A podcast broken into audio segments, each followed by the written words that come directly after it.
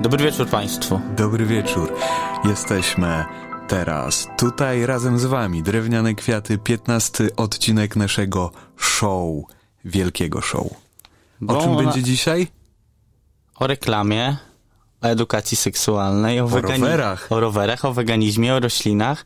I o jodze, o jodze, jodze. i o wielu innych cudnych rzeczach, a naszym gościem kto był? Joanna Jezierska.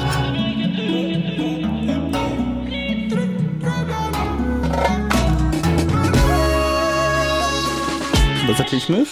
Jest już jakby tak. bank. E, ja mam takie pierwsze pytanie, które mnie zastanawia, patrząc na twoją postać, jakby tego, co robisz. W czym bycie aktywistką przeszkadza w pracy w reklamie? To jest rzeczywiście tak, że czasem to bardzo bycie em, reklamiarzem pomaga w aktywizmie, natomiast aktywizm często kłóci się z reklamą, więc tutaj dobrze e, ustawiłeś optykę, zadając to pytanie. No bo tak, rzeczywiście ja w reklamie pracuję od 11 lat, a aktywistką jestem dwa razy dłużej.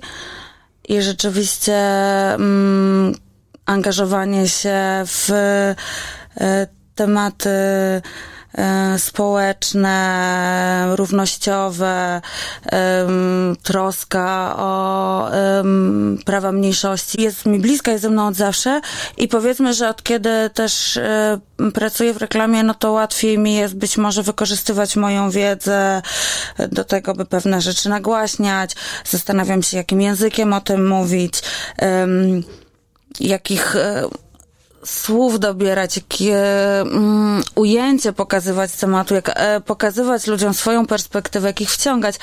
E, ja to robiłam już wcześniej i wydawa, wydaje mi się, że to robiłam też całkiem nieźle, natomiast rzeczywiście przez te ostatnie 10 lat też i social media przyspieszyły i rzeczywiście no, moje bycie w, w advertisingu ma miejsce, więc na pewno to mi siłą rzeczy pomaga i, i jestem związana, natomiast no wiesz co, w czym praca w reklamie przeszkadza, czy praca w reklamie przeszkadza w aktywizmie? Trochę tak, no bo po pierwsze, y, czasami pracuję dla klientów, którzy nie są um, Społecznie odpowiedzialni? społecznie odpowiedzialni. Nie chciałabym dokładnie się zagłębiać w te Tak, tematy. E, ale tak, mam dużo dylematów etycznych na co dzień i mam takie dni, kiedy mm, no czuję się nie do końca fajnie. Ale wiesz, no to jest moja praca. Ja to robię, robię to dobrze, staram się robić jak najlepiej, robię to uczciwie. Ja osobiście nikogo nie krzywdzę. E, Jestem e, po socjologii gender studies i uwielbiam opowiadać historię, wymyślać historię i po prostu robię to dla różnych marek na różnych kanałach i współpracuję z różnymi klientami. W idealnym świecie reklamowałabym tylko rowery, y, weganizm, feminizm, e, tęczowych moich wspaniałych przyjaciół i e, nie wiem, e, etyczne zakupy i etyczne podróże. Natomiast kurde, no to jest, wiesz, y, świat, świat, y, Idealny. w którym żyjemy teraz, mm, odbiega bardzo od tego ideału. No każda marka po prostu jest marką, chce zarobić hajs, chce, jest to dosyć wyświechtany slogan, ale no dosyć, e, myślę, aktualny, e, wcisnąć ludziom przedmioty, których nie potrzebują, za pieniądze, których nie mają, by zaimponowali ludziom, na Których których tak lubią, naprawdę nie zależy, czy tam, których nie lubią. Tak. No i e, wiesz, mm, mam dużo takich e, sytuacji, kiedy mm, może nie tyle zaciskam zęby, ale no reklamuję produkty, których na przykład sama nie kupuję. Może nie to, że jest to zło wcielone i niszczy naszą planetę, ale no, nie wiem, jestem cyklistką, a reklamuję samochody. Więc jest to, no, No, jakby jakiś tam, e, jakiś tam problematyczny i tak dalej. Natomiast rozmawiałam o tym wielokrotnie z, o takich właśnie dylematach etycznych z osobami z branży, na przykład z moją e, koleżanką Julią Rogowską, reżyserką z Rostera Papai i stwierdziłyśmy, że zamiast się biczować za to, że zareklamowałyśmy jogurt, a jesteśmy wegankami, to na przykład później poświęcić dwa razy więcej energii i czasu na zrobienie czegoś dla na przykład Fundacji Otwarte Klatki. Wykorzystać ten rozpęd, know-how, te kontakty um, naszych znajomych do tego, by zrobić coś później um, dla dobra planety. Co więcej, bardzo e, dużo też firm zdaję sobie sprawę z tego, że czasy się trochę zmieniają i że też mm, klienci patrzą dużym markom na ręce. Nie mówię, że to jest praca moja, zasługa czy e, innych polskich kreatywnych, ale no tak się zmienia, po prostu zmieniają się trendy i rzeczywiście jest tak, że nie wiem, ktoś robi jogurty, a później mówi do mnie, hmm, bo ty jesteś weganką. Wiesz, myśleliśmy o tym, czy by nie zrobić też jakiegoś jogurtu sojowego i wtedy ja świetnie, zróbmy to. Macie po prostu całe moje serce. E, tak samo, wiesz, no z samochodami. E, reklamowałam samochody benzynowe przez 9 lat, od dwóch lat reklamujemy elektryki. No i super. Też każdy ten klient ma jakiś tam swój program e, taki CSR-owy, tej społecznej odpowiedzialności biznesu, więc też ja wiem, oczywiście to jest strategia marketingowa, ale to też jest tak, że nawet jak marka zajmuje się tam, nie wiem, nie wiem, robi napoje izotoniczne w plastikowej butelce, no to też możesz ich namówić do tego, żeby, nie wiem, wspierali jakiś fajny festiwal muzyczny, żeby mm, na tym festiwalu na przykład przyjrzeli się kwestii, nie wiem, segregacji, żeby wykorzystali swoją e, moc. pozycję i moc do tego, żeby na przykład właśnie wprowadzać małe, drobne zmiany. Więc to jest jedna rzecz. A druga rzecz taka totalnie prozaiczna jest na przykład taka, że jeżeli ja pracuję w seksedzie i zajmuję się edukacją seksualną i na przykład na mieście przez cały lipiec wisiały city lighty z moim zdjęciem w bieliźnie, gdzie mówiłam o tym, że masturbacja jest fajna i lubię się dotykać, to na każdym spotkaniu z moim klientem klientem było Asia, Asia, bo my widzieliśmy, ty jesteś na plakatach, tak? No i tak sobie myślę, no i no okej, okay, być może niezależnie od tego, czym była nauczycielką, może wtedy byłoby gorzej, e, e, czy byłabym kioskarką, czy tramwajarką, być może też e, koledzy z pracy chcieliby o tym porozmawiać, bo to jest, to się, e, jest to ciekawy temat do rozmowy. Natomiast rzeczywiście, mm, osoby pracujące w tej branży bardzo zwracają uwagę na to, co jest na mieście, co jest na City Light, jakim to jest językiem powiedziane, więc jest to też taki dla mnie trochę cringe, że ja jestem z nimi na spotkaniu i omawiamy coś, a potem jest taka chwilka e, przy kawie i rozmawiają właśnie o tym, widziałem cię w jakiejś e, kampanii, e, widziałem cię na demonstracji, trzymałeś jakiś plakat, e, tam było napisane Pussy. no, więc tak, e, to jest, e, to jest właśnie ten styl styk takiej aktywizmu i świata reklamy, który jest czasem taki... To właśnie nie, nie, przeszkadza, jak ktoś e, e, w sensie w kontekście pracy, czy to nie przeszkadza, jeżeli ktoś mówi właśnie widziałem cię tu, tu, tu, tu, bo ma no, inne na przykład spojrzenie na daną sprawę. No wiesz co, na pewno, na pewno to może być kłopot. Akurat w tej chwili pracuję z takimi klientami, którzy byli tym raczej pozytywnie zaciekawieni i nie robili wokół tego, wydaje mi się, jakoś nie, nie przewracali oczami, ale no, zdarzyło mi się wcześniej mieć takie takiego klienta, który um, osoby, tak jak z działu marketingu, z którymi spotykałam się na planie, były super spoko, ale chodziła taka plotka, że szef ma dosyć takie konserwatywne poglądy i na przykład przy nim po prostu nie poruszaliśmy pewnych tematów i mm, znaczy to się absolutnie nie, od, nie, nie odbijało na naszej pracy, czy jako, jakości mhm. współpracy, czy kreacji, mhm. ale no, gdybym teraz z tym klientem współpracowała, to na pewno miałabym z tyłu głowy, że mm, być może to, że nie wiem, właśnie działam z KPH, brałam udział w jakimś tam happeningu, leżałam krzyżem, układałam z siebie tęcze, tutaj właśnie jakieś tam demonstracje. Ja też e, e, no z jednej strony to są moje przekonania i jakby chcę wykorzystać to, że, e, że mogę o tym mówić i mam przestrzeń, żeby o tym mówić a z drugiej strony ja też oczywiście staram się to wszystko mm, no w miarę robić z jakąś tam, na jakimś poziomie i z, i z wyczuciem, żeby to też y, nie było coś, co jest, nie wiem, wulgarne, prymitywne, agresywne, bo zdaję sobie sprawę z tego, że mm, nawet jeżeli e, sprawa jest ważna, to też, e, no tak jak w reklamie, no istotne jest tonality, dobór tak. słów, odpowiedni, e, odpowiedni dobór środków, żeby e, ktoś, kto stoi po drugiej stronie i może nie to, bo jak ktoś jest nieprzekonany do um, tęczowych spraw, czy nie wiem, prawa kobiety o decydowaniu o swoim ciele, to niezależnie od tego, jakich subtelności by się nie użyło, ta osoba przynajmniej na taki pierwszy kontakt, no po prostu pozostanie przy swoich racjach, ale jest bardzo dużo kwestii, a propos których ludzie nie mają jeszcze może do końca, nie wiem, wyrobionego Kochają zdania, się. albo nie zastanawiali się nad tym wcześniej, no i też jest sztuką, będąc aktywistą, odpowiednio o tym mówić.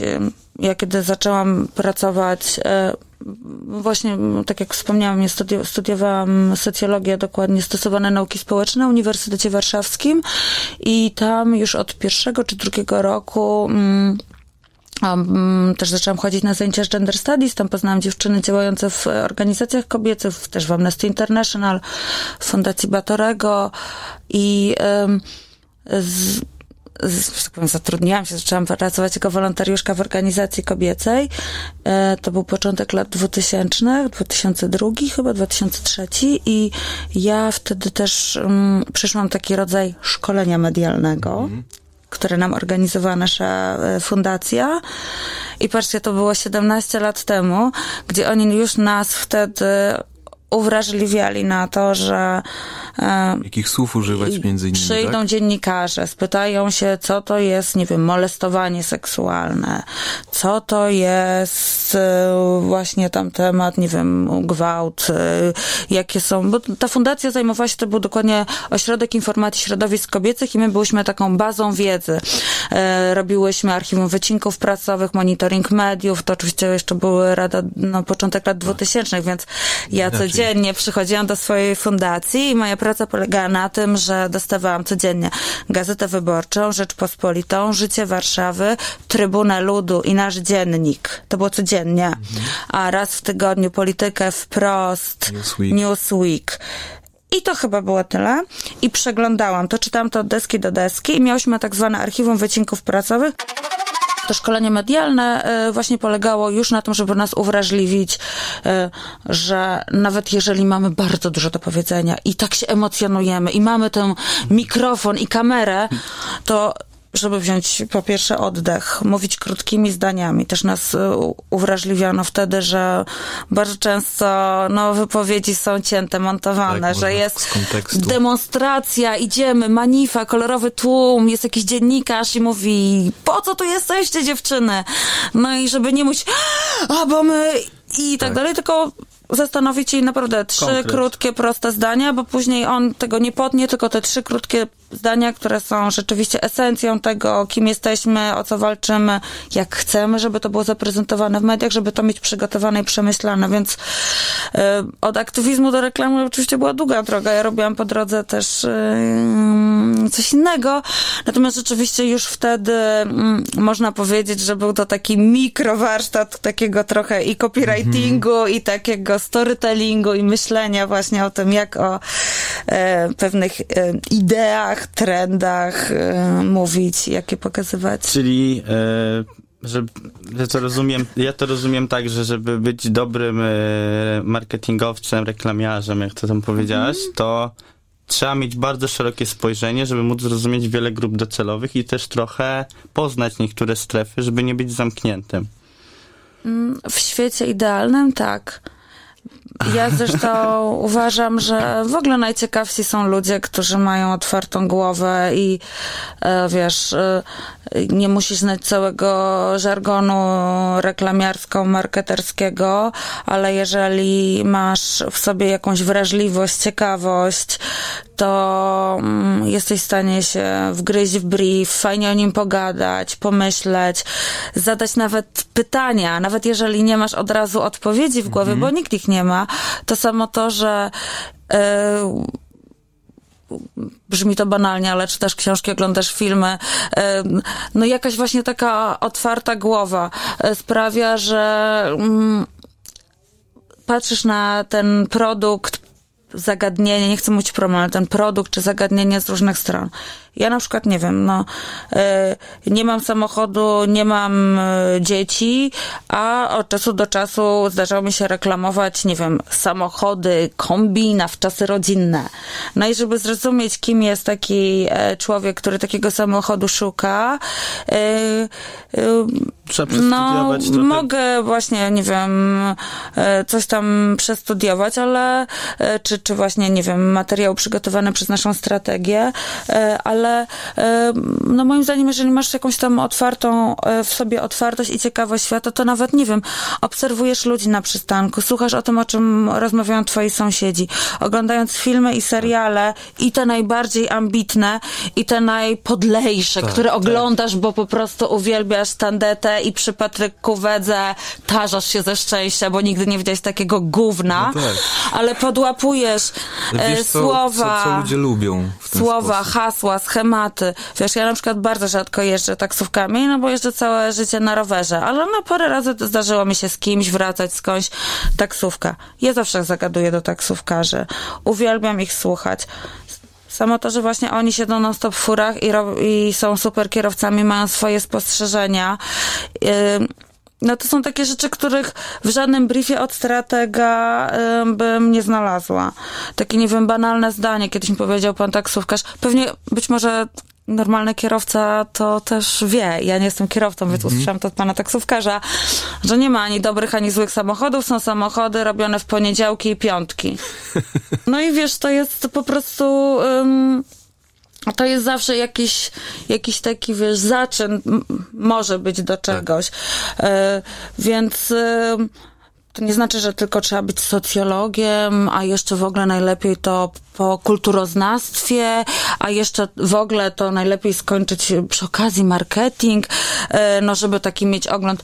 Absolutnie nie. Ja nie znam ani jednej osoby, która by rzeczywiście um, robiła reklamy, mówiąc, że ja skończyłem szkołę reklamy i robię reklamy, bo mnie nauczyli robić reklam w szkole reklamy. Są oczywiście designerzy, którzy są e, bardzo często no po prostu mm, e, mają ten swój warsztat potwierdzony dyplomem Akademii Sztuk mm -hmm. Pięknych, ale nie tylko, no. Ja akurat pracuję w teamie od 11 lat. E, z, mm, no, mój art dyrektor jest po prostu po grafice w Łodzi, ale on jest po prostu starym pankowcem łódzkim, squattersem i ja zanim zaczęłam z nim gadać tak porządnie o projektach, to gadaliśmy po prostu o punk rocku, o, o jakichś po prostu koncertach yy, i, i skłotowaniu w Amsterdamie. I to nie znaczy, że teraz każdy brief zaczynamy od, tak, od, takiej gadki, ale tak. ja mam z nim po prostu taki przelot, że mm, po prostu wiem, że nadajemy na podobnych falach, a z drugiej strony on jest ojcem trójki dzieci i mieszka w lesie pod Warszawą. A ja jestem warszawianką, która żyje w centrum i oddycha po prostu światłami wielkiego miasta. A mimo tego, po prostu jak siadamy razem, żeby coś rozpykać, no to mm, zawsze rozmowa najpierw krąży, to jest, to jest trochę tak, że musimy wylądować tu, ale najpierw takim, wiesz, ruchem mhm. wahadłowym, po prostu powoli, powoli do tego do, dochodzimy. Więc wydaje mi się, że ci najfajniejsi kreatywni, których znam, ale też filmowcy, bo też dużo pracuję z reżyserami z racji mojego zaangażowania w papaję. To są po prostu osoby takie interdyscyplinarne, które mają szerokie bardzo horyzonty i robiły mnóstwo dziwnych rzeczy w życiu, zanim zaczęły robić to, co robią teraz. No, dobra, mów, mów. E, to jak e, wpłynęła pandemia na to, że, bo powiedziałeś, że spotykacie się, rozmawiacie, e, gdy rozpykujecie, rozpy, chcecie rozpykać jakiś brief, to jak pandemia wpłynęła na to, żeby też te projekty robić zdalnie? No więc e, pierwszy brief, który przyszedł w czasie pandemii, no to mój, mój art napisał, że, to, że on przyjedzie do Warszawy że jednak się musimy spotkać i o tym pogadać, bo tacy byliśmy jednak przyzwyczajeni, wiesz, od 11 lat pracujemy, spędzamy ze sobą 8-9 godzin dziennie. Się śmieję, że z żadnym mężczyzną tyle czasu nie spędziłam, ile ze swoim artem. E, więc to, te pierwsze chyba dwa briefy były takie, że rzeczywiście on przyjechał do Warszawy e, i siedzieliśmy nawet w takiej scenerii biurowej, opuszczonego biura i tam gdzieś na, na podłodze z, mm, z kawką sobie o tym pogadaliśmy. No ale później dwa kolejne już robiliśmy zdalnie, ale zawsze to jest gadka. To nie jest tak, że on napisze do mnie maila, dobra jeziora, weź się nad tym zastanów, ja mu odpiszę po dwóch dniach, dobra, to mam taki, taki pomysł, a on powie, to wiesz co, zmień tutaj to i mamy. Nie, my musimy zawsze gadać, dzwaniać się, yy, w międzyczasie sobie też często, nie wiem, tu wyślemy jakieś zdjęcie, tu przyślemy jakiegoś screena, jakiś artykuł, więc jesteśmy ze sobą w stałym kontakcie, chociaż rzeczywiście, no, dzieli nas odległość i, i jakoś się już tego trochę nauczyliśmy. Ale początkowo ja sobie tego totalnie nie wyobrażałam. Ja jestem tak relacyjna. Ja muszę kogoś prawie że dotykać, jak do niego mówię. Ja uwielbiam się przewalać po prostu po biurku, podłodze, pójść z kimś na spacer. Jestem taka... Mm, muszę dajesz, czuć... dajesz energię i chcesz energię Tak. pobierać. Tak, zdecydowanie jestem e, wampirem energetycznym i... e, ale też właśnie pracuję z takimi ludźmi, którzy lubią to i mm, też e, w ten sposób pracowali zawsze, więc e, kiedy, kiedy nastała ta przymusowa izolacja, to ja byłam przerażona. Ale okazało się, że mm, człowiek jest się w stanie do wszystkiego przyzwyczaić.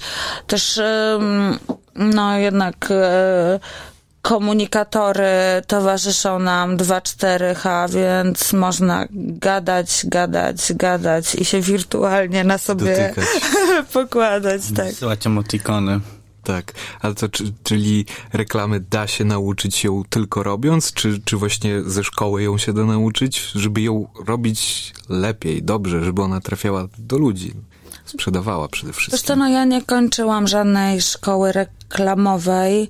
Skończyłam socjologię, e, specjalizacja antropologia, wielk- jestem tak, jestem magistrem, magistrą e, socjologii, specjalizacji antropologia wielokulturowości, e, Fakultet Gender Studies, a pracę dyplomową pisałam o e, teoriach architektury, e, i spacerowaniu po mieście, taka socjologia miasta, więc nie ma tu nic wspólnego Kompletnie z tak. reklamą, nic. E, e, po studiach i w trakcie mm, pracowałam przez trzy lata w produkcji. Ja na studiach e, zaczęłam się spotykać z przez sympatycznym i wspaniałym Jaśkiem Kriwolem, fotografem deskorolkowym, którego bardzo serdecznie pozdrawiam. I Jasiek e, pracował wtedy jako fotograf deskorolkowy do magazynów do SD, do Ślisk.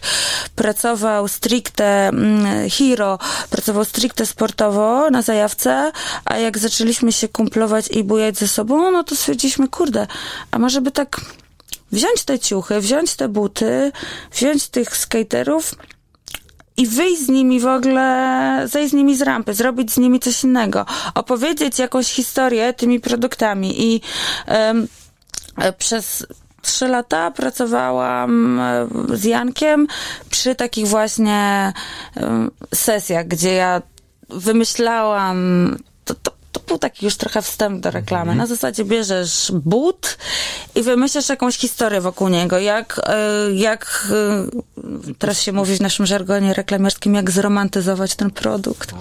O, Jak sprawić, że on będzie dla kogoś atrakcyjny? Jaką opowieść wokół tego snuć? Oczywiście my wtedy tak o tym nie myśleliśmy. Po prostu ch- chcieliśmy robić fajne foty do fajnych gazet z fajnymi ludźmi. Pojawił się wtedy też Aktywist, A4, magazyn Fluid i e, ja powiedzmy, że wtedy się trochę nauczyłam, jak się pracuje na sesji, jak się pracuje z klientem, jak się buduje scenografię, jak się buduje rekwizyty, jak się przedstawia ideę, że przychodzisz do jakiegoś wydawnictwa i oni mówią, dobra, no kto ty jesteś, czego ty od nas chcesz?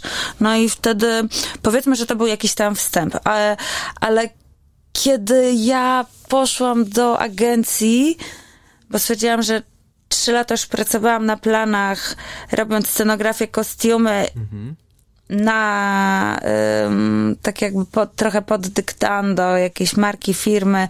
Też właśnie współpracowałam z Papają i no, robiliśmy jakieś teledyski, programy do MTV. Ym, ja stwierdziłam, że jednak no, nie mam aż takich skillsów, um, no takich art dyrektorskich, artystycznych, żeby być najlepsza. Ja byłam w tym poprawna, y, byłam mhm. sumienna, uczyłam się, ale po prostu doszłam do pewnego pułapu i widziałam, że są no po prostu dużo lepsi ode mnie rekwizytorzy, scenografowie, kostiumografowie, styliści, że jednak oni tymi ciuchami, tymi przedmiotami opowiadają takie historie, wchodzą w takie krainy. Stwierdziłam, że dobra, oddaję to pole lepszym, dokończę studia, bo ja to robiłam w trakcie mm. studiów, dokończyłam studia i stwierdziłam, to może ja pójdę do reklamy, ale będę z tej, jakby z tej drugiej strony, że ja będę przynosiła brief i ci wspaniali ludzie mi pomogą to, to, co ja napisałam na kartce, to oni mi pomogą opakować to wizualnie, nadadzą temu jakiegoś po prostu mięsa. E, no ale jak przyszłam do agencji reklamowej do Ogilvy, no to ja nie wiedziałam, co to jest key visual, co to jest big idea co to jest. Yy, yy, nie znam w ogóle tego żargonu reklamowego. Yy, z osobą, która mnie wtedy y, zaprosiła na rozmowę, był Michał Nowosielski, czyli słynny pudel, który po prostu pogadaliśmy, a mnie poprosił, żebym napisała jakiś scenariusz który w zasadzie był jakąś taką bardziej jakąś taką historyjką, mhm. anegdotką, ale dostrzegł w tym potencjał. Byłam na stażu trzy miesiące, potem zostałam zatrudniona, ale ja przez wiele, wiele tych pierwszych tygodni, miesięcy musiałam w ogóle pytać się ludzi, czego oni ode mnie chcą, bo ja nie znałam tego żargonu. Natomiast są osoby, które kończą szkoły reklamowe, które mm, rzeczywiście, tak się domyślam, y, no, y, zapoznają się z tą całą terminologią, z jakąś y, strukturą tworzenia kampanii, etapami wymyślania pomysłu. To jest oczywiście bardzo przydatne, natomiast no, każdy Czy ty najpierw y, zdobędziesz warsztat, a potem nauczysz się nim posługiwać? Czy wejdzie z jakimś takim naturalnym vibe'em y, w międzyczasie, jak będziesz leciał na łeb na szyję, powciskają ci te narzędzia i jakoś tam wylądujesz w miarę przyzwoicie i godnie, no to chyba wydaje mi się, że obie opcje są, są spoko. No. Ja akurat e, e, oczywiście przyszłam wszystkie etapy pracy w agencji, od, od, od stażystki po właśnie juniorkę, e, teraz jestem seniorką i e, że tak powiem, to mi wystarcza. Nie chciałabym być gruphetką i odpowiadać za zarządzać mhm. ludźmi, wolę zarządzać swoją kuwetą i swoim nieogarnięciem. E, natomiast ja nie znam chyba żadnej osoby po warszawskiej szkole reklamy. Po mówisz, to jest mówisz twoja, to, tak? na co jest na Szolca obok mnie. Ale wiesz z balkonu Monaco. E, ale ja nie mówię, umysłu. nie, bo ja nie mówię, że to jest, wiesz, ja po prostu nie znam... Też nie, nie, nie znam ale szkoły. Tak gdzieś tam wiele osób, wiem, że tam bywało. Ale wiesz, to nie jest nic złego. Moim zdaniem, no kurczę, to jest, y, wiesz, są, są różne szkoły, no. Niektórzy reżyserzy uwielbiają pracować z naturszczykami yy, i mówią, że nie ma nic gorszego niż aktor po aktorstwie. Są tacy, którzy jednak uważają, że dykcja, obycie, nawet jakaś taka umiejętność pracy w zespole, sumienność, że to jest jednak coś, co przez te pięć lat pracy w człowieku, no gdzieś tam się wyrabia później, no wiadomo, przy każdej roli kolejnej działasz dalej, no. Mój chłopak jest po ASP i też y, y, tam też są takie, wiesz, trendy, że o, jesteś po sztuce mediów, no to, to super, to jesteś mega artystą, to masz po prostu obcykane. Są galerie, które mówią, że po prostu, o, studenciki, że te prace są takie studenckie. Nawet jak ktoś wyszedł z mhm. zajebistej pracowni, to oni czują, że to jest po prostu tam no, kolejny takie, student, tak? Tak, więc no, nie ma moim zdaniem ma drogi, reguły tak. i każdy trochę jak się wypowiada na ten temat, pewnie tak jak ja teraz się staram wypowiadać, no to trochę po prostu mm, posługuje się swoją optyką, żeby jakoś zabrać stan zająć mhm. stanowisko, ale chyba nie ma jakiejś zasady. A, e, kiedy był właśnie taki moment, że poczułaś, że ta praca w reklamie to jest to dla ciebie? Czy to już, jak, to, jak robiłaś te sesje do ślizgu i tak dalej, potem przeszłaś sobie e, do dużej agencji, to stwierdziłaś, że chcesz w to iść, czy to tak kiełkowało w tobie? E, Czy mówię, rzucam to po roku, mówię, nie, nie siedzi mi to w ogóle, chcę... Nie, to był taki proces, kiedy, e, kiedy rzeczywiście po tych takich pierwszych podrygach stażystki e, dostałam możliwość rzeczywiście napisania jakiegoś scenariusza, który wtedy pamiętam pracowaliśmy dla Kanal Plus i e, miałam możliwość się junior, no to jeszcze nie zrobi takiej reklamy, która będzie podpisana tylko i wyłącznie jego imieniem i nazwiskiem, no ale tak jakby już, już brałam udział w, od początku do końca w pracach i, i zrobiliśmy reklamę dla Kanal Plus, y, to pamiętam, że wtedy miałam takie, mm, takie poczucie, że nawet nie chodzi o to, że ta reklama była jakaś zajebista, tylko że jak jakby e, usłyszałam brief, miałam na niego pomysł, umiałam go um, roz, rozpisać, umiałam go zaprezentować, dostałam jakieś do tego uwagi, umiałam na nie odpowiedzieć i tak jakby to był chyba taki pierwszy moment, nie wiem, czy to był 2009, czy to był 2010, chyba 2009, że ja tak naprawdę poczułam, że um, już troszkę jakby mm, nabrałam jakiejś takiej ogłady i że mniej więcej wiem, jak wygląda ten proces i mam jakąś takie um, Zmysł, zmysł, w którym powie, powiedzmy, że, że, że to mo- mogę robić, mogę to robić fajnie, ale no wiesz, ym, to, to, nigdy. Ja na przykład nie jestem taką osobą, żeby po prostu tak jakoś tak usiąść, taka zadowolona z siebie i stwierdzić, no, to jest coś, co mi wychodzi, to jest moja droga. Ja tak naprawdę są, y, są przetargi, które totalnie po prostu kładę i wiesz, wydawało mi się, że ja miałam na to super pomysł, że znaczy ja w swoim teamie, w naszej agencji, że przygotowaliśmy świetną prezentację, że super wypadliśmy, że naprawdę przygotowaliśmy coś, co było... Mm, konkurencyjne, nie spotyka się to z pozytywnym od, odbiorem i wybierając coś zupełnie innego. No i to podcina skrzydła. I zac, zaczynasz, może nie to, że wątpić w siebie, o, jestem taki beznadziejny, tylko się zaczynasz zastanawiać, czy to jest robota dla mnie, że tyle po prostu, to nawet taki e, e, kolega mój, e, Łukasz Homen z, z Grandesów e, mówi, że po prostu nic cię tak nie nauczy e, po prostu puszczania krwi w piach, jak praca w reklamie. Ilość po prostu e, roboty, stresu, frustracji jest tak niewspółmierna później do efektu końcowego. Po prostu też jest takie powiedzenie, nie ma od, od przegranego przetargu gorszy jest tylko wygrane. Często, Trzeba będzie go robić. no nie, często jest tak, że wygrywasz fajnym pomysłem, a później klient mówi, Zmienia go, tak? no, to teraz Zaczynamy, zmiany. zaczynamy zmiany.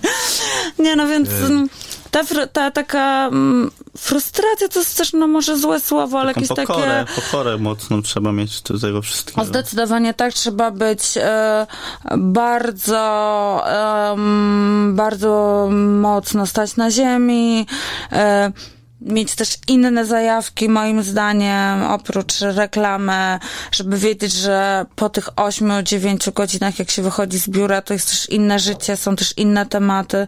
Ja z tym akurat nigdy nie miałam problemu, ja nie jestem typem pracocholiczki. Jak jestem w robocie, to daję z siebie full, ale jak wychodzę, wsiadam na rower i mam inne zajawki, inne rzeczy, które, e, które lubię, które mnie relaksują.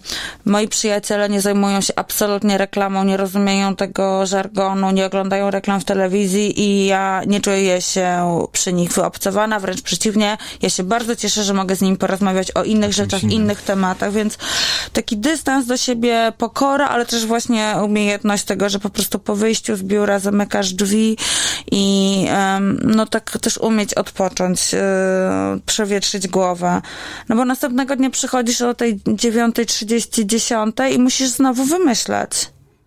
Na nowo. A najgorzej jest wymyślać po prostu 14 raz coś na ten sam brief. A to się czasami zdarza. A yoga pomaga w tym, żeby się odciąć od tego? Yoga jest mega. Yoga jest super e, i bardzo mi pomaga.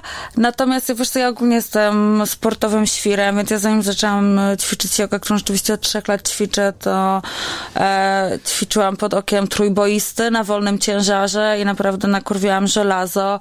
Wcześniej e, bardzo dużo jeździłam na rowerze, takie naprawdę długie trasy.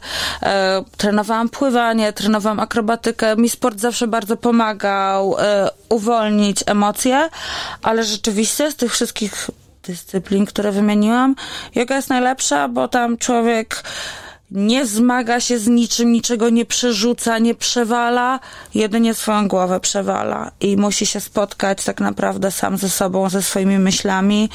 Yoga też uczy takiego właśnie, no i chillowania, i oddychania, i takiego naprostowania tego po prostu cielska po dupo godzinach wklejonych w monitor.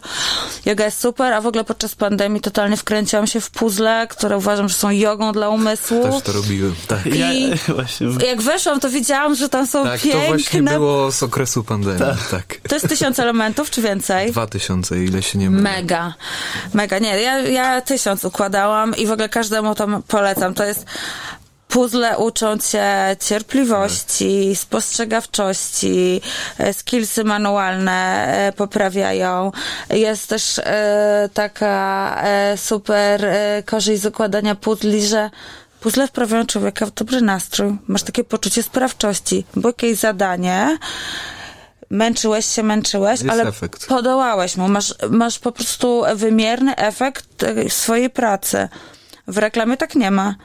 Nie dość, że tworzysz coś, co nie ratuje świata. Moi rodzice i dziadkowie są lekarzami. Ich praca była, jest i będzie ratowaniem ludzkiego życia. Jak e, próbuję czasami zagadywana opowiedzieć o tym, co robię, to po pięciu minutach zmieniam temat.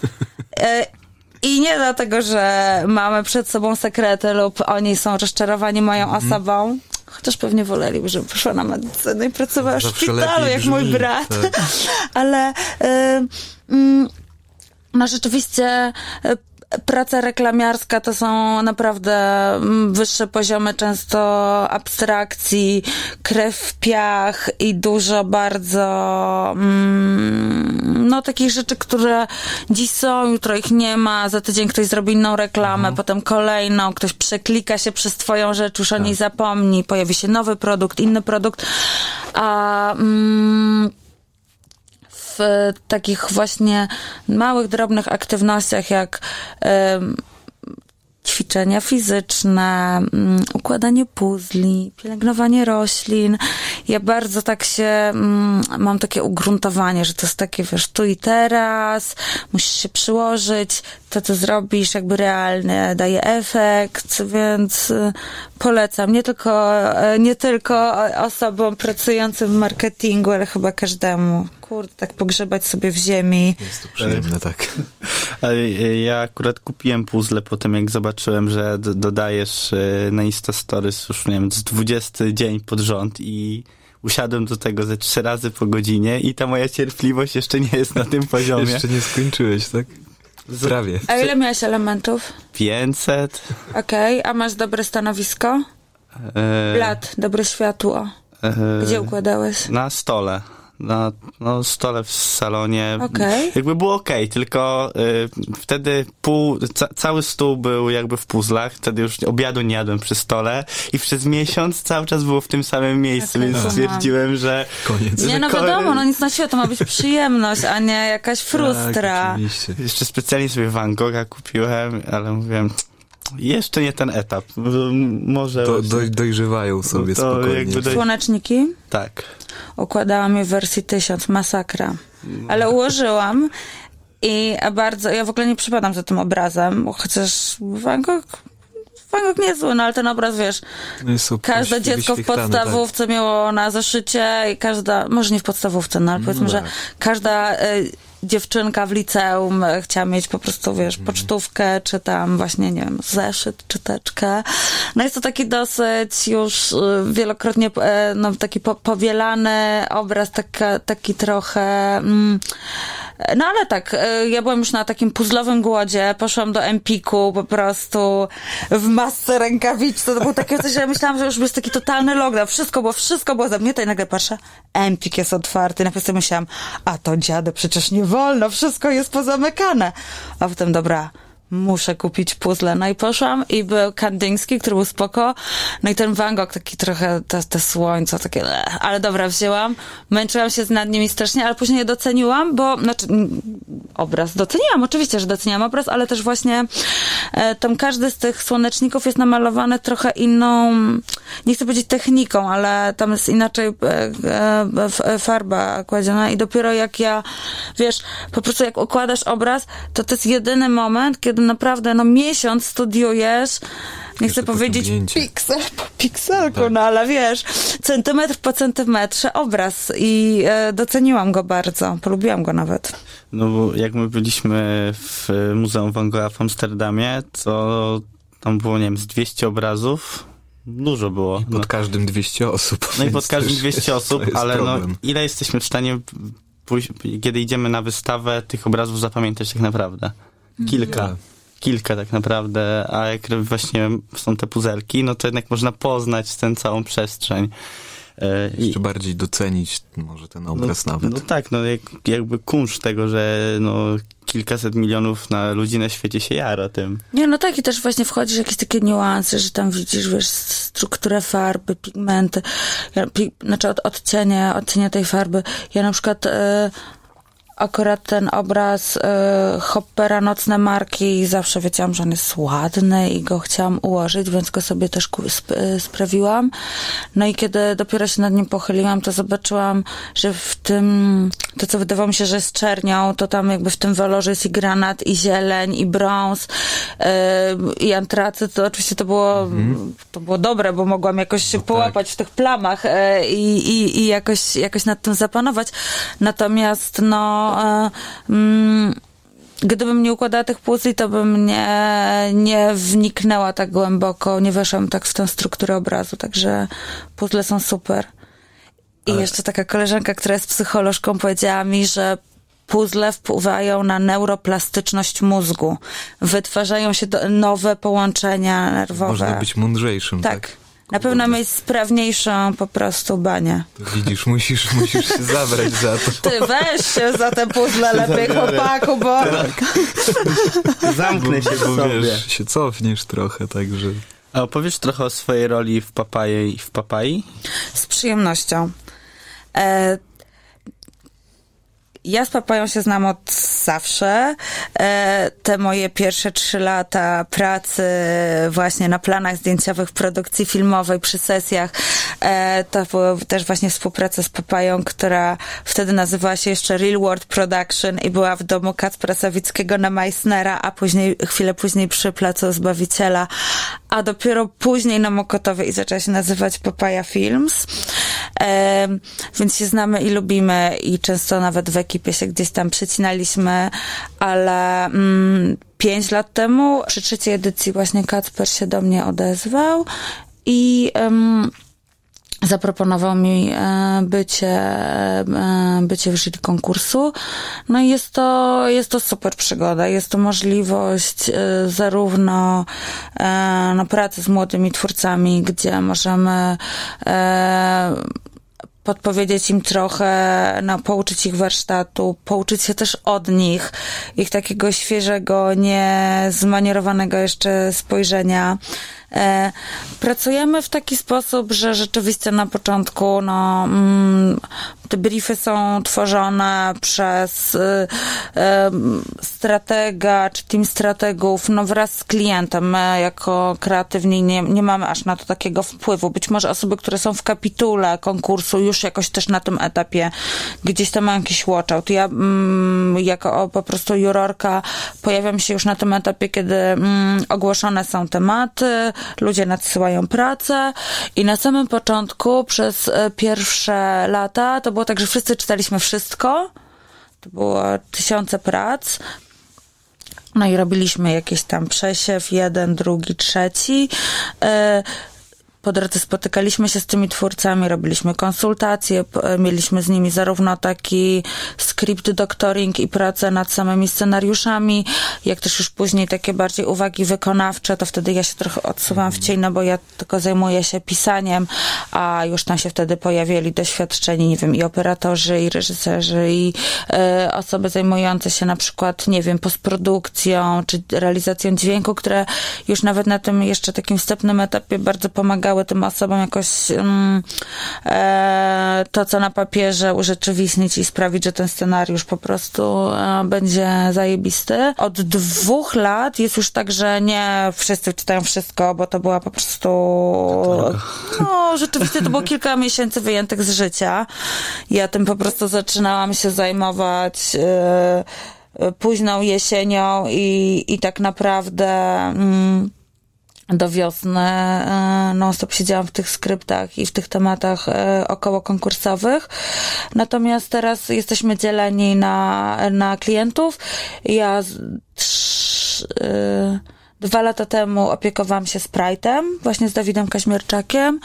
Rok temu opiekowałam się Durexem, a w tym roku opiekuję się skryptami na PZU. No i to jest wtedy rzeczywiście tak, że no nie dość, że po prostu robisz ten przesiew, dyskutujesz, analizujesz, konsultujesz.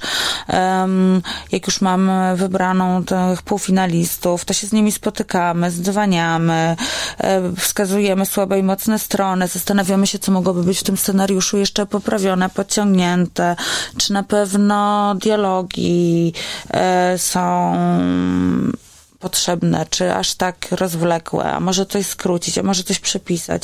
E, samo też to, że ci ludzie, no ten konkurs jest, mm, czy on jest mega super, ale jest no bardzo trudne, bo ta osoba on musi w sobie łączyć dwie kompetencje, które się tak naprawdę w tym już później dorosłym życiu nigdy nie spotykają, mhm. czyli musisz być scenarzystą, który napi- wpadnie na świetny pomysł, spisze bardzo dobrze ten pomysł i opakuje go w całą jakby eksplikację, dasz fajne referencje, opiszesz jak będzie wyglądało światło, jakie będą rekwizyty, kim będzie główny bohater, jak będzie się poruszał, jak będzie mówił.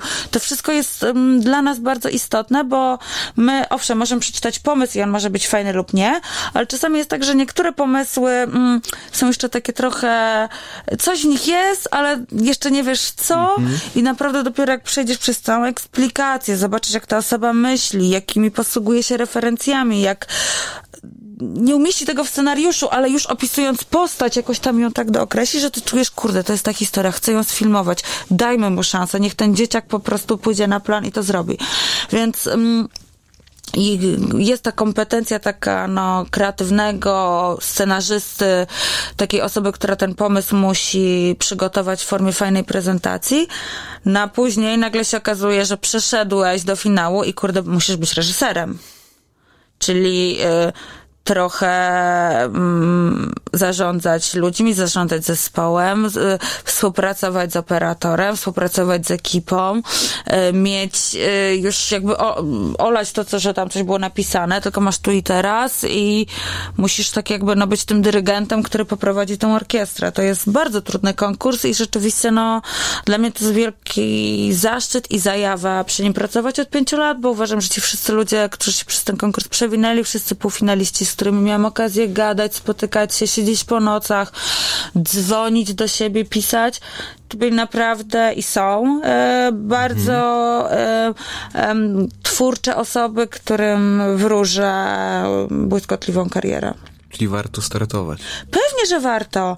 Nawet wiesz, ten konkurs teraz to a to jest jakby cała już platforma, całoroczna platforma. Są wykłady, e, panele.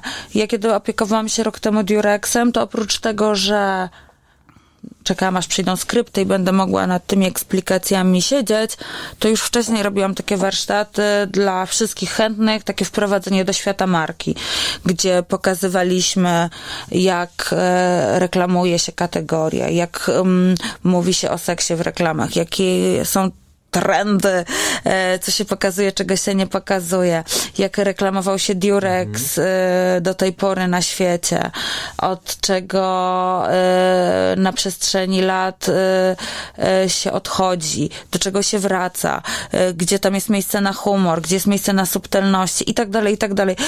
Ten warsztat był otwarty dla każdego. Każdy, kto nawet nie musiał startować w konkursie, mógł, jeżeli się tym interesuje, mógł na taki mhm. przyjść i się z tym zapoznać. Więc mm, teraz jeszcze no z racji e, specyficznej e, e, sytuacji na świecie bardzo dużo treści było udostępnianych online, bo to jest no już taka cała, całoroczna platforma taka learningowa. Jeździliśmy e, z panelami i wykładami po szkołach filmowych. Ja osobiście byłam chyba w czterech szkołach filmowych i to też tak jakby trochę opowiadamy o tym konkursie i mm, wiesz, ci ludzie wcale nie musieli chcieć robić reklamy, ale mhm.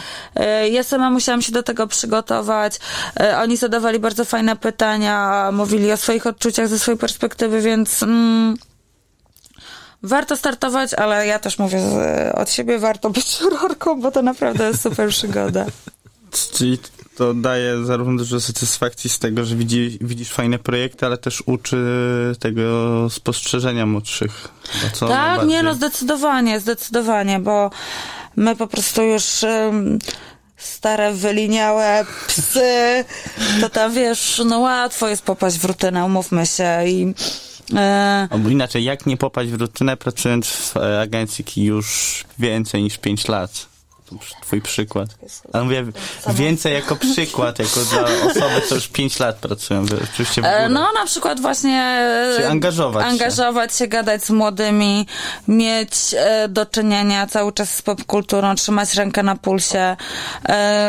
No wiadomo, pewne rzeczy nie przeskoczysz, e, ale ja mam o dekadę młodszego faceta i e, jestem bardzo na bieżąco z tym, e, co jest w głowach dwudziestolatków, a no pewnie jakbym tylko gadała z ludźmi od siebie z agencji, którzy są 40 plus i mają mhm. po dwójkę dzieci, no to musiałabym trochę więcej wykonać pracy, żeby obczajać różne rzeczy. Ale no, mm, czy nie popaść w rutynę, to znaczy y, znajdź sobie od 10 lat młodszego kochanka, kochankę i siedź na TikToku i podsłuchuj jak z bok, y, o czym tam gadają tak. gimnazjalistki i zajrzyj im do tornistra. No, no nie, ale wydaje mi się, że po prostu jak jesteś, jak masz, wiesz, gdzieś tam ten taki instynkt, no to po prostu siłą rzeczy gapisz się na tych ludzi, słuchasz ich, y, patrzysz na to, jak się, nie wiem, dzieciaki ubierają.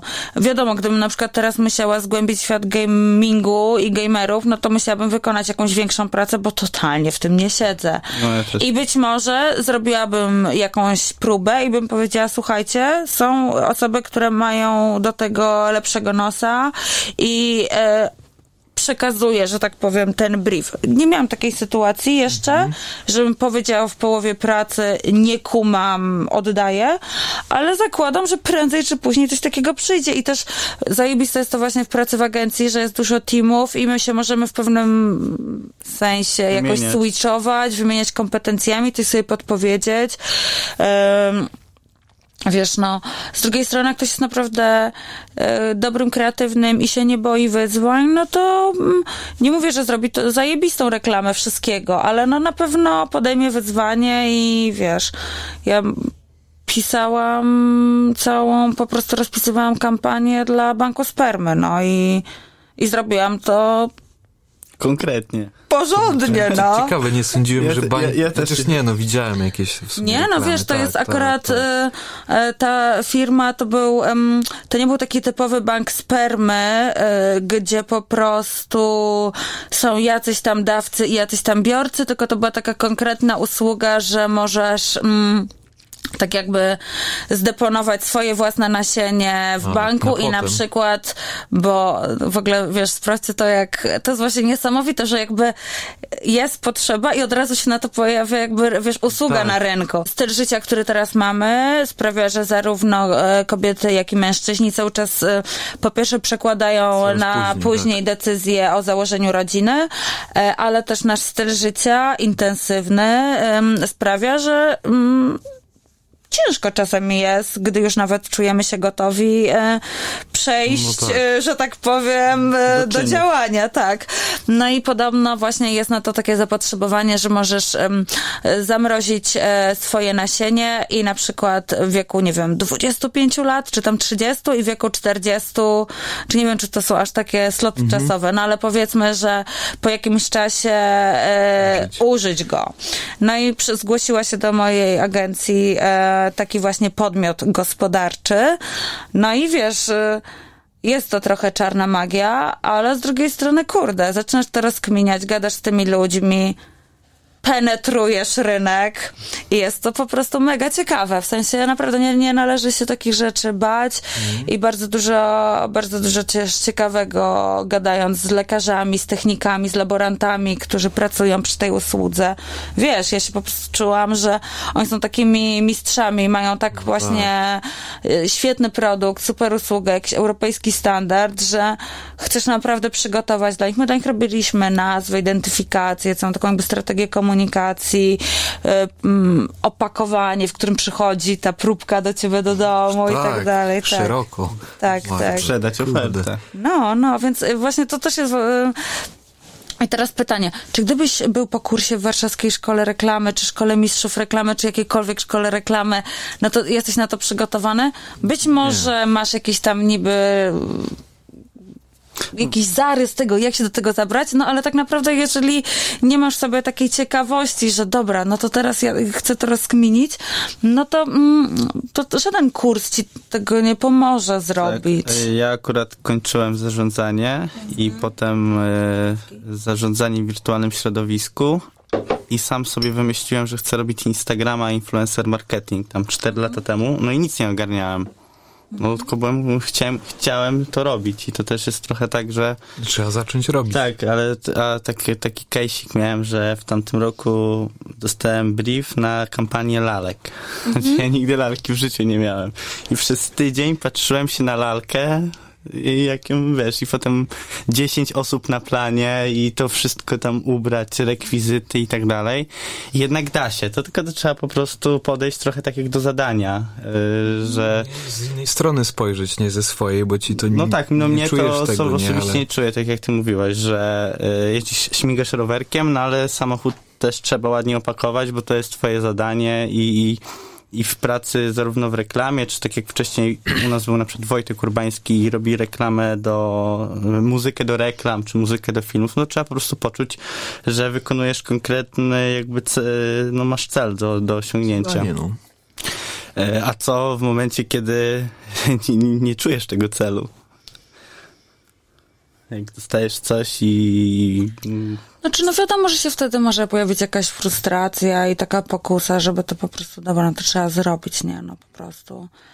Na szczęście w dużych e, sieciowych agencjach jest zawsze kilka teamów wystawionych do przetargu i po prostu e, Ze sobą rywalizujecie, tak? Dobrze to nigdy rozumiem? nie jest rywalizacja, to jest po prostu tak, że my, przynajmniej ja tego w taki sposób nie odbieram. rozumiem, rozumiem. Jesteśmy razem briefowani, pracujemy w podzespołach, później każdy sobie z tym idzie do strategii, do dyrektora kreatywnego i oni po prostu wskazują, które pomysły są najmocniejsze, kto najlepiej do tego podszedł i te pomysły finalnie idą do klienta.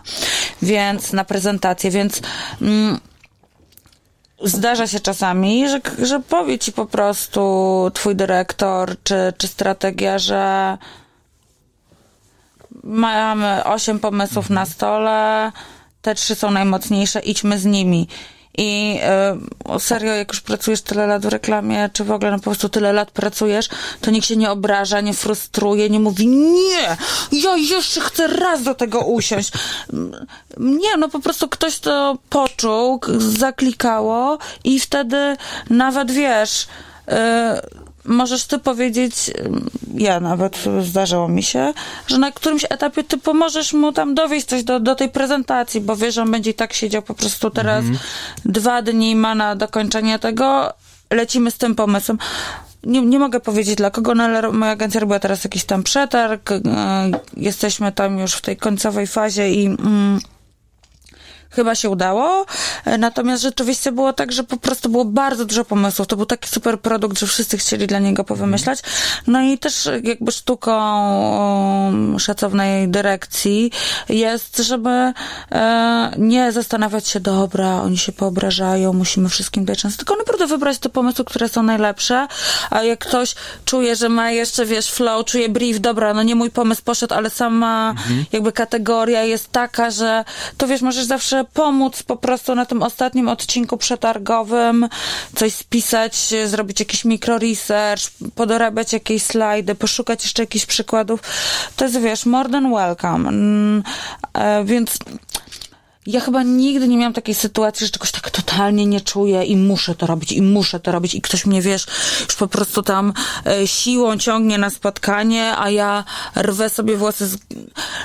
Są czasami takie przetargi czy produkty, których no ja po prostu, no, nie wiem, no, tak jak powiedziałam, ja bym na przykład takiego produktu nie kupiła, czy ja bym z tej usługi nie skorzystała, ale to było zadanie do wykonania, zrobiłam je jak najlepiej potrafiłam i nawet zawsze jak się pracuje w fajnym teamie, na pewnym etapie już masz nawet z tego fan. Po prostu siedzisz sobie w biurze, puszczasz muzyczkę, gadacie, śmiejecie się, składacie to. No po prostu to jest, to jest wiesz, zadanie do wykonania i y, ja się też y, naprawdę powtarzam to sobie, my pracujemy w usługach.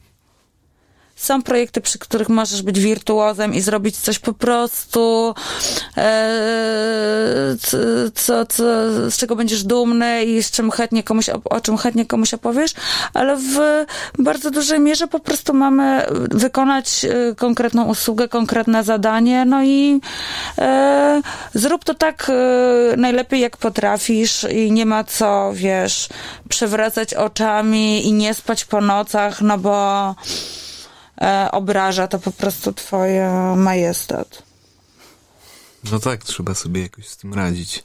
Jednak. Skoro tyle tego jest. A jeszcze chciałem y, w ogóle nawet nie a propos kompletnie reklamy. Chodzi mi o tym, że je- jeździsz dużo rowerem. To gdzie są, gdzie się najlepiej jeździ? W sensie, nie wiem, gdzie można fajnie pojeździć po O, ja się Warszawie. cieszę, że nie rozmawiamy już o reklamie, tylko o rowerku, na, przynajmniej przez chwilę. Wiesz co, no tak ja e, e, uważam, że po prostu całe miasto jest e, jakby... Przystosowane? e, przystosowane, to jest e, twoje po prostu playground i ja nie dzielę miasta na te miejsca bezpieczne i niebezpieczne, dostosowane i niedostosowane do roweru. No Ale są takie, gdzie się fajniej jeździ. W sensie ma się swoje ulubione jakieś Tak, no ja, ja mieszkam e, na pograniczu Śródmieścia i Ochoty, Mhm. dokładnie dzielnica Filtry i tam mi się dobrze jeździ. E, mój chłopak mieszka na Powiślu i e, lubię też zjeżdżać z karpą fajnie w dół, jeździ, tak. ale też lubię podjechać pod Plac Trzech Krzyży e, i e, daję radę na Książęcej, na luzaczku. Tamką też podjadę. Trzeba się dobrze E, rozpędzić. wiesz co, moi rodzice z kolei mieszkają na Ursynowie i też bardzo lubię do nich pojechać, czy, czy Puławską, czy właśnie pojechać sobie Wołoską wzdłuż wyścigów. Uważam, że też są fajne trasy pod Warszawą i można i do Konstancina, i do tak, Otwocka e, fajnie sobie pyknąć. Wiesz co, no, ja jeżdżę cały rok e, od zawsze na rowerze, więc ja nie mam tak, że ja jeżdżę rekreacyjnie. To jest po prostu mój środek Tak. komunikacji trochę, więc ym, mogę ci powiedzieć, że na przykład tak rekreacyjnie, no to przez wiele lat jeździłam sobie co roku na Podlasie i zjeżdżałam tak To jakby ja się tam wzdłuż... wychowałem na Podlasiu. Wzdłuż... A tak, a gdzie? Tak, w Białymstoku. Jeździliśmy co roku na Podlasie i sobie tak e, w różnych tam okolicach właśnie i Białego Stoku i mm, czasem trochę wyżej, czasem trochę niżej. Tam są też bardzo fajne trasy, jest bardzo fajna infrastruktura. Też jest bardzo fajna infrastruktura na Lubelszczyźnie. Kazimierz Dolny, Janowiec, Puławy, Nałęczów, tam się bardzo fajnie śmiga. Jeździłam też po Skandynawii na rowerze, byłam e, osiem razy z rowerem w Stanach, więc ja jestem naprawdę świrem. Hakuję rower do walizki. Ale robiłaś jakieś takie trasy typu Warszawa, Kraków rowerem? Nie, nie, tak nie. nie, nie, nie, aż tak nie, chociaż mam takich kolegów, którzy na przykład jedziemy nad morze, jedziemy. Rowerami. i z Warszawy nad morze, nie? To nie, to tak nie. Najdłużej na rowerze jednorazowo przejechałam 135 kilometrów i jakby dam radę, tylko wiesz co, ja mam ostre koło, no to już ile tak. możesz kręcić w tym młynku, jak chomik po prostu w kołowrotku, to No tak. jak tak. masz fajny rower, jakiś przełajowy, jeszcze możesz sobie tam zmienić przerzutkę, no to to jest już jakiś fan z tak, takiego no długiego inaczej. dystansu. Na Ostraku, Ostrak to jest taki typowy rower do miasta, że się po prostu bujasz od miejscówki do miejscówki, jeździsz od świateł do świateł, w ruchu miejskim się naj, najfajniej jeździ. Na, na Ostrym Koleczkowiek, no na tym Podlasiu też, też e, czy, czy na, na Lubelszczyźnie są fajne trasy rowerowe. Czyli można cały rok. Ja właśnie się tak wzbraniam przed jazdą zimem rowerem. Jakoś nigdy mi to nie wychodzi. Znaczy wiesz co, no wiadomo, że wszystko e, musi być robione z rozsądkiem, no jak po Oczywiście. prostu jest taka szklanka, że rower ci tańczy, e, to no zastanów się dwa razy, ale po pierwsze od paru lat absolutnie już nie ma takich zim, żeby tak. po prostu na, napieprzało e, e, wiesz mm, gradem w japę, nie jest tak źle. Co więcej, ja jeżdżę zawsze ulicą, a ulice są zawsze No tak. odśnieżane. Po prostu ja, wiesz, wyglądam przez okno, jak jest ulica czarna, to znaczy, że ja jadę, nawet jak sypie śnieg. Ale też czasami mój mechanik wrzeszczy na mnie, no bo e, na ulicach jest sól, sól dostaje się do łańcucha i zżera cały mechanizm rowerowy i później on musi mi tam wszystko no mocno, mocno czyścić i też właśnie czasami mówi, żebym się już troszkę wyluzowała, tramwaj, książeczkę, ale... Osiemnastka. Tak. Nie, no więc, nie no wiadomo, czasami jest fajnie wsiąść do tramwaju i sobie posłuchać ludzi, e, Tak, poczytać wszystkim. książkę, chociaż ja teraz też e, zaczęłam, e, co nie jest może zbyt odpowiedzialne, no ale dostałam na gwiazdkę słuchawki od swoich rodziców. Ja nigdy nie jeździłam w słuchawkach na rowerze, nigdy. Zawsze mówiłam wszystkim, że wzrok nie jest na rowerze tak ważny jak słuch. Że ty jesteś jak Tak. kot po prostu, to są twoje radary, jak wąsy u kota, że ty musisz No po tak. prostu wiedzieć trzy skrzyżowania do tyłu i w przód, co się wszystko dzieje za tobą. Szczególnie na ostrym, jak jeździsz bez hebli, to musisz po prostu mieć oczy dookoła głowy. Ale dostałam te słuchawy i tak najpierw sobie słuchałam w domu, jakichś podcastów, audiobooków. E, bardzo mi to weszło. Wcześniej w ogóle tak nie słuchałam, po prostu słuchałam muzyki w domu e, albo na imprezach. E, ale teraz rzeczywiście, jak zaczął się lockdown i od marca po prostu miasto było puste, no to zaczęłam jeździć z muzą na uszach i z podcastami na uszach i rzeczywiście, no jest to po prostu tak przyjemne że ja już nawet nie muszę mieć jakby tego, tego, tego excuse, że dobra, to ja pójdę do tramwaju, wezmę sobie książeczkę, to ja sobie na przykład e, jadę gdzieś na drugi koniec miasta, to sobie poczytam, no bo teraz mogę czytać e, jadąc, więc już nie wiem nawet, czy w zimie skorzystam, no zobaczymy, co Ale przyniesie zima. jeździć e, w ciągu dnia, czy na przykład nocą ci się fajnie jeździ? Nie, nie, już tak jakby bez przesady. Oczywiście parę razy ja byłam na jakichś tam nocnych takich rajdach, na jakichś no, też 100 lat temu jakichś takich nocnych masach krytycznych. Nie, wiesz co, ja, ja po prostu lubię, lubię miasto, lubię Warszawę, lubię patrzeć się na ludzi, na, na życie, więc to nie jest tak, że ja wychodzę o zmroku, gdy ulice są widzi. puste.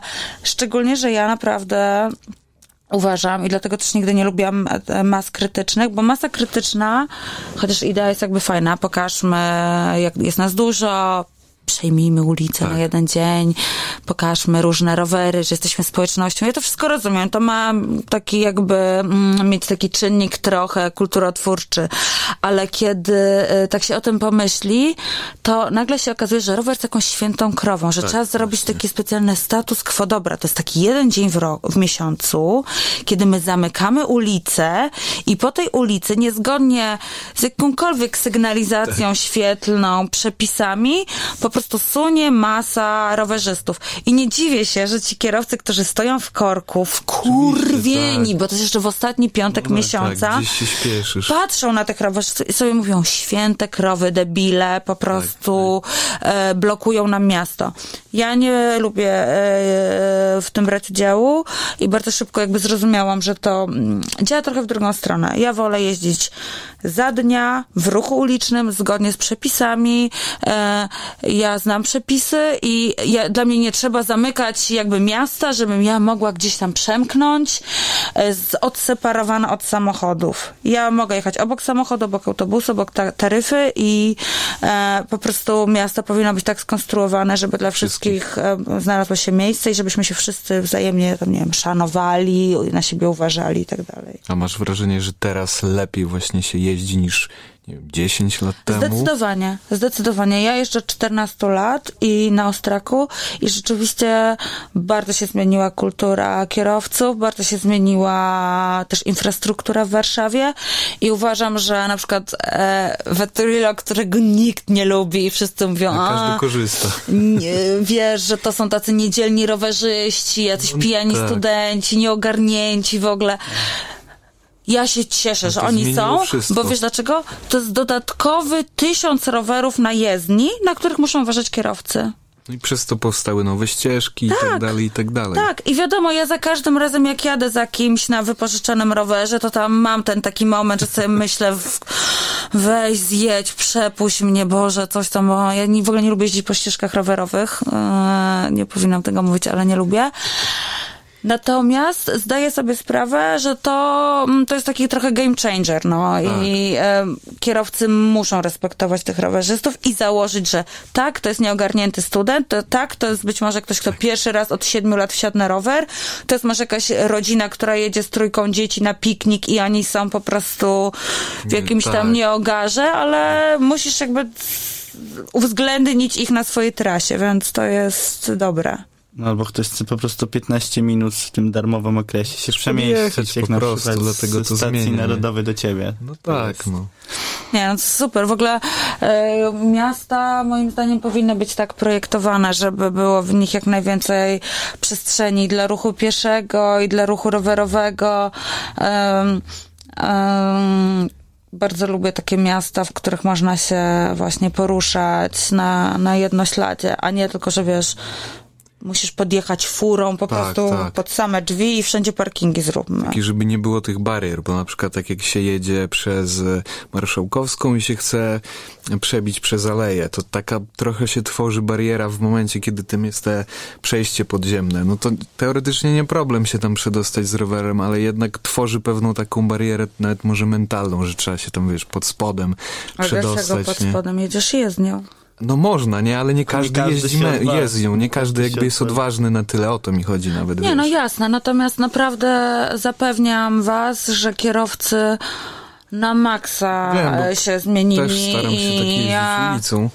ja mm, no od, od, y, od zawsze każdemu mówię, że dużo bezpieczniej jest jechać jezdnią powoli, poboczem, na spokojnie, niż te wszystkie krawężniki, chodniki, zgadzam, tak. dziurawe po prostu e, przejścia, tu matka z wózkiem, tu piesek, tu dziecko na rolkach.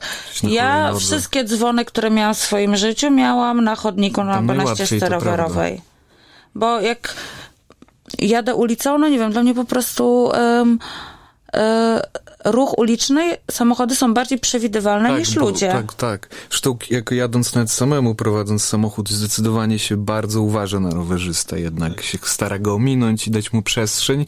I A ludzie, to- którzy idą chodnikiem, to średnio. to, to tak patrzą. niekoniecznie, tak. Nie no, wiesz, no teoretycznie za to jest mandat, no nie powinna Tak, się tak, jeździć rowerem po chodniku. Tak, ale no jednak gro ludzi tak robi. Stacja Pacanowo, wychodzisz stąd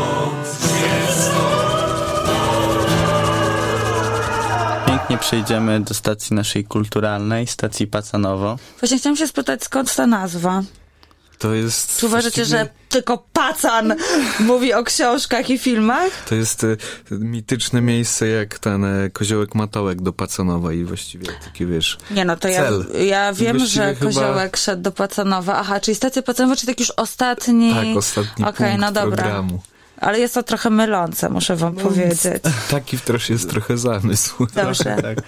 I chcielibyśmy, żebyś nam opowiedziała o jakiejś książce, którą, którą ostatnio czytałaś w filmie, jakimś wydarzeniu kulturalnym, czy podcaście, coś, co E, polecić. No więc e, jeśli chodzi o podcasty, to jestem świeżakiem, bo zaczęłam ich słuchać tak naprawdę dopiero w tym roku e, e, dzięki e, fajnym słuchawkom i pustym ulicom e, w Warszawie. Jest oczywiście e, ich dużo, ale takich, które rzeczywiście przysłuchałam od deski do deski, to jest taka audycja radioksiążki w aplikacji Audioteka. Jest to audycja, w której e, redaktor Gazety Wyborczej, Michał Nogaś, przeprowadza godzinne wywiady z pisarzami, e, felietonistami, tłumaczami, redaktorami, poetami, reporterami. Jest to naprawdę arcyciekawa audycja.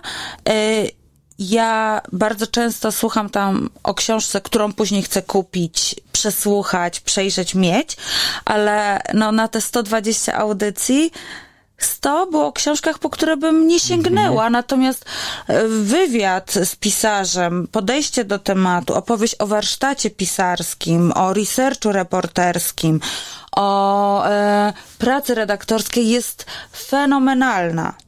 Ja na przykład jestem noga z historii, a wysłuchałam tam naprawdę kilku wywiadów z historykami, którzy tak opowiadali o właśnie researchu, pracy w archiwach, pracy ze źródłami, weryfikowaniu biografii e, znanych władców, przykładaniu optyki genderowej, ekonomicznej, społecznej na różne znane wydarzenia historyczne. Było to coś, z czego bardzo skorzystałam. Więc bardzo polecam ten e, e, podcast e, Radio Książki. Można lecieć od początku, można sobie wybierać najpierw takich, przypuśćmy, pisarzy, których się bardziej zna. Na przykład nie wiem, fajny wywiad z Marcinem Szczygłem, jest bardzo fajny wywiad e, Marcin Szczygieł, no, ze Szczygłem, z Marcinem Wichą jest bardzo fajny. To są tacy pisarze, których się czyta i e, których, no powiedzmy, nawet jak się nie wie, czy się chce słuchać o książkach, których się nie Kojarzy zna, no to się. można tak posłuchać, jak oni opowiadają, ale naprawdę ja polecam od deski do deski przysłuchać, bo są to po prostu mądre głowy, jeszcze ten Nogaś tak fajnie prowadzi te dyskusje, tam są też czytane fragmenty książek. Więc ja mam takie poczucie, że prawie, że przeczytałam 120 Już można książek. potem o tej książce mówić. Tak. Ale Słuchałam też bardzo fajnego podcastu. Jestem w trakcie przesłuchiwania go drugi raz. Jest taka seksuolożka Marta Niedźwiecka i ona prowadzi podcast o zmierzchu. On jest dostępny w, na Spotify'u. Jest to arcyciekawe i to zarówno dla mnie, no bo pracuję z seksedem i fajnie jest wiedzieć, e, jak mówić o seksie, jak rozmawiać o seksie z perspektywy jej pracy terapeutki, gabinetu, różnych e, szkół, teorii poznawczych i tak dalej. Ale też nawet tak życiowo. E, I nie chodzi tylko o sekrety alkowy, ale w ogóle relacje międzyludzkie, damsko-męskie, pokolenie naszych rodziców versus pokolenie nastolatków. To jest tak fenomenalnie przygotowany podcast i ona tak, oczywiście, no nie wiem, może nie każdego to interesuje, natomiast no wydaje mi się, że e, seksualność dotyczy każdego człowieka i e, to jest takie zagłębienie się właśnie i w emocje, i pożądanie, i różne mity, i stereotypy, zdrowie. Naprawdę jest to bardzo, bardzo fajny podcast i e, też go polecam. Książki czytam trzy na raz. Też tak. E, kończę reportaże Justyny Kopińskiej Polska odwraca oczy, które są mega smutne i strasznie Tak, wkurzające i to jest po prostu coś takiego, że mm, no ma się ciarki, e, że tego typu zdarzenia miały miejsce w Polsce, że sądy i instytucje e, zawiodły i tylko właśnie ten reporter, reporterka stara się tę sprawę jakoś nagłośnić, nadać jej właściwy ton, przywołać ją. Ja część tych reporterzy, bo e, Justyna Kopińska współpracuje od lat e, z magazynem Gazety Wyborczej z dużym formatem, więc ja niektóre te reportaże już gdzieś wcześniej widziałam, natomiast one są tam zebrane jakby w jedno miejsce i e, no jest to moim zdaniem e, mocna, ale warta przyswojenia rzecz. E, no i ostatnio sobie kupiliśmy do domu dwie nowe książki Stramera, Marcela Łozińskiego, to jest opowieść his- tak jakby historia rodziny, mm, e, która dotyczy żydowskiej rodziny Starnowa i jej takich e, no, losów e, na przestrzeni ostatniego stulecia. Jest to świetnie napisane, pięknie opowiedziane, jest to taka po prostu saga rodu, ale no bardzo, bardzo wciągająca i um, pokazuje fajnie, jak po prostu jedna, w historii jednej rodziny, po prostu cały ten XX wiek, jak w jakiejś soczewce po prostu tam się wszystko odbija i, i jest to fajnie napisane i bardzo też polecam. E, I dostałam od mojego Tymka taką książkę, która się nazywa Patyki i Badyle Elżbiety Zajączkowskiej, której podcastu słuchałam właśnie w tym radiu książki. Ona opowiada o swojej książce. Ona jest biolożką, pracuje w Instytucie Naukowym, w Polskiej Akademii Nauk, gdzie bada rośliny i ich e, ruch jak względem księżyca, światła, e, obecności człowieka w pomieszczeniu zachowują się rośliny, że w strukturze drzewa kory jest zapisane, jak przez kilkadziesiąt lat zmieniała się pogoda, gleba, jaka była e, interakcja roślin Mhm. między sobą i ona jakby pisze o tym, pisze o swojej pracy biolożki, botaniczki, e, o po prostu, no też takim jakimś ekosystemie i obecności człowieka w świecie. I to zrobi z jednej strony używając pewnego takiego żargonu naukowego, a z drugiej strony też bardzo poetycko o tym pisze. Ja mam w domu bardzo dużo roślin i lubię je obserwować, więc tę książkę... Mm, Zaciekawiło mnie to, jak ona nie opowiadała w radiu książki. Rozmawiałam o, o tym z Tymkiem i e, dostałam na urodziny tę książkę, więc też zaczęłam ją sobie teraz tak podczytywać. Także to są powiedzmy takie rzeczy. Z filmami, serialami nie jestem na bieżąco, bo ja mam takie lekkie ADHD i ja nie umiem wysiedzieć przy komputerku i obejrzeć film czy serial na kompie. Ja wiem, że jest Netflix i HBO i my, e, reklamiarze, powinniśmy być na bieżąco, żeby chociażby wiedzieć, jakim warsztatem się posługują filmowcy, więc ja mniej więcej to wszystko wiem i tam sobie po jednym czy dwa odcinki tych wszystkich głośnych seriali mm, tam sobie tam Przejrzysz. przejrzę. Natomiast jestem totalnie nieserialowa. Jakieś dokumenty mogę obejrzeć, ale ja czekam na taki pełny powrót kin i, i taką też swoją odwagę, żeby do tej sali kinowej pójść, bo rzeczywiście ja uwielbiam oglądać filmy, natomiast no, dla mnie taka magia kinna to jest ten seans w zaciemnionej Tak. sali i wtedy mogę, mogę... Ostatni film, na jakim byłam, to chyba było Boże Ciało Komasy, z którym pojechał na Oscary w lutym. Ja go wtedy też jakoś w lutym obejrzałam. Ten film na mnie zrobił duże wrażenie, natomiast no, od marca nie byłam w kinie i e, nie jestem jakoś tak na bieżąco. Dużo osób oglądało seriale i nadrobiło wszystkie zaległości w pandemii, a ja nie mogłam patrzeć na kompa. Mnie już tak bolały od pracy oczy, że ja zresztą w ogóle, ja mam tak, że jak ja wracam po pracy do domu, to komputer, zasiadanie do komputera to jest ostatnia rzecz, na którą ja mam ochotę. Ja zrobię wszystko, tylko żeby nie odpalać kompa znowu. Do tego też właśnie yoga, rower, rośliny, puzzle, bardziej takie analogowe rozrywki mnie e, Kręcą. A jakie rośliny najbardziej lubisz obserwować? Wiesz co, mam w domu e, 120 doniczek, więc mam duży wybór. E, lubię wszystkie, e, które rzeczywiście dają mi takie pole do obserwacji. Mam kilka monster, które wypuszczają co kilka tygodni jakiś tam nowy liść, pęd, więc to się fajnie obserwuje. E, fajne są skrzydłokwiaty do obserwowania, bo to są takie rośliny, które mm, bardzo szybko reagują na brak wody, więc one albo mają liście, które po prostu salutują, albo tak opadają e, i trzeba z nimi naprawdę bardzo tam współpracować. E, bardzo lubię paprocie, oldschoolowe paprocie w stojakach, takie szkolno-babcine, to są bardzo trudne rośliny, je trzeba dobrze zraszać. Ja tam naprawdę, ja e, każdą roślinę lubię, ale no mm, największą satysfakcję mi dają te, które rzeczywiście reagują na moją obecność, przekręca mnie do światła, widzę jak te liście tam czy te roślinki mają tutaj od czasu do czasu kontakt ze światłem dziennym? Praktycznie Wystawiacie cały je? czas. One tylko tak wnoszone są na nagrania, Dobrze. więc dają sobie radę. Tak. 15 minut przed twoim przybyciem Tak. zostały tutaj. Że są w miarę należycie traktowane. Tak, tak, no e, ładnie wyglądają. Ładną macie palmę, niestety ta moja taka jest troszeczkę... No tak też, tak Umęczona. ciężko z nią jakoś nie mogę sobie poradzić. Ja dużo przygarniam roślin z planów zdjęciowych. Zawsze jak pracuję na planie, dużo roślin jest przynoszonych jako scenografia, nawet jeżeli one nie grają jako scenografia, to często mm, oświetleniowcy Mhm. puszczają przez rośliny, nawet jak w hali pracujemy, światło i one później zostają, część wraca do magazynu, a część jest już tak zmęczona, że właśnie scenograf czy rekwizytor pyta się, czy ktoś chce roślinę, a jak ja jestem na planie, to już nawet się nie pyta, czy ktoś chce roślinę, tylko już idzie do mnie. I kilka jest takich, które odratowałam i rzeczywiście są ze mną i jest im dobrze, a kilka niestety, nie wiem, czy one już były tak zmarnowane po tych planach, czy wręcz w rekwizytorni było im lepiej niż u mnie.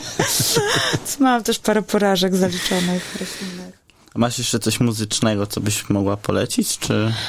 Wiesz co, w tym roku, na początku roku e, przedstawiono mi postać e, Orvilla Peka. Jest to cudowny gay cowboy z Toronto, który gra w masce, nosi przepiękne stroje i gra tak przepiękną muzykę.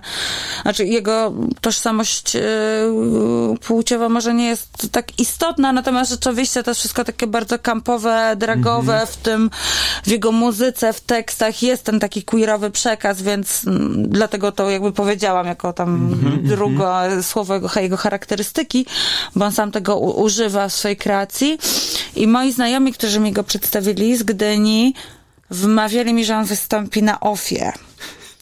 Y, I mówili, żebyśmy koniecznie kupili bilety na OFA, bo on będzie grał. Ja się, ja się totalnie. Za... Chociaż na, ja na co dzień wolę słuchać rapsów, ale było w nim, znaczy jest w nim i w tej jego muzyce jakaś taka melancholia. Jest to naprawdę przepiękna muzyka, jest w niej, jest w niej bardzo dużo takiej, e, e, są piękne teledyski i on jest bardzo taką barwną postacią, więc to była muzyka, której słuchałam rzeczywiście e, dużo na początku tego roku i bardzo liczyłam na to, że zobaczę go e, na ofie. Nawet jeszcze zanim był lockdown, to jakoś go tak wcale nie ogłaszali, że on wystąpi, więc to chyba było jakieś takie pomówienie.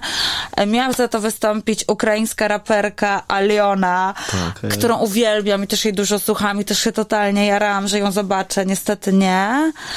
No i wiesz co, no nie wiem, dużo problemu słucham. Ten Art Brut drugi mi bardzo siedzi, chociaż mm, dużo moich koleżanek feministek uważa, że to nie jest odpowiednia muzyka dla feministki. Ja oczywiście jestem feministką, ale lubię te kawałki i e, naprawdę szacun dla Oscara i za styl, i za teksty, bo mega, no. To się zgodzę. Jakby. Jest też fajny wywiad Oscara w To nie jest hip-hop rozmowy 2, który trochę opisuje bardziej jego postać, chyba jedyny wywiad. E, dziękujemy bardzo. Dziękuję Dzięki bardzo. wielkie. To była przyjemność. No, dla nas Dla nas myślę, też. że ogromna. Przede wszystkim, która to jest rozmowa dzisiaj? 15, 15. także taka Którą jestem okrągła. dziewczyną w tym programie? Drugą. Drugą, tak. Wiecie, że musicie trochę nadrobić. Dlatego właśnie To jest teraz niezłe wchodzimy w taką, się zrobiło, w taką powiedzieć. sytuację, żeby było, wiesz, aż przegonimy. Przegonimy. Nie no, wystarczy zachować No tak, proporcje pewnie, równe. pewnie. Totalnie się z tobą zgadzamy. Bo, boimy się kobiet dlatego. Błagam cię. Żartuję. Ściema.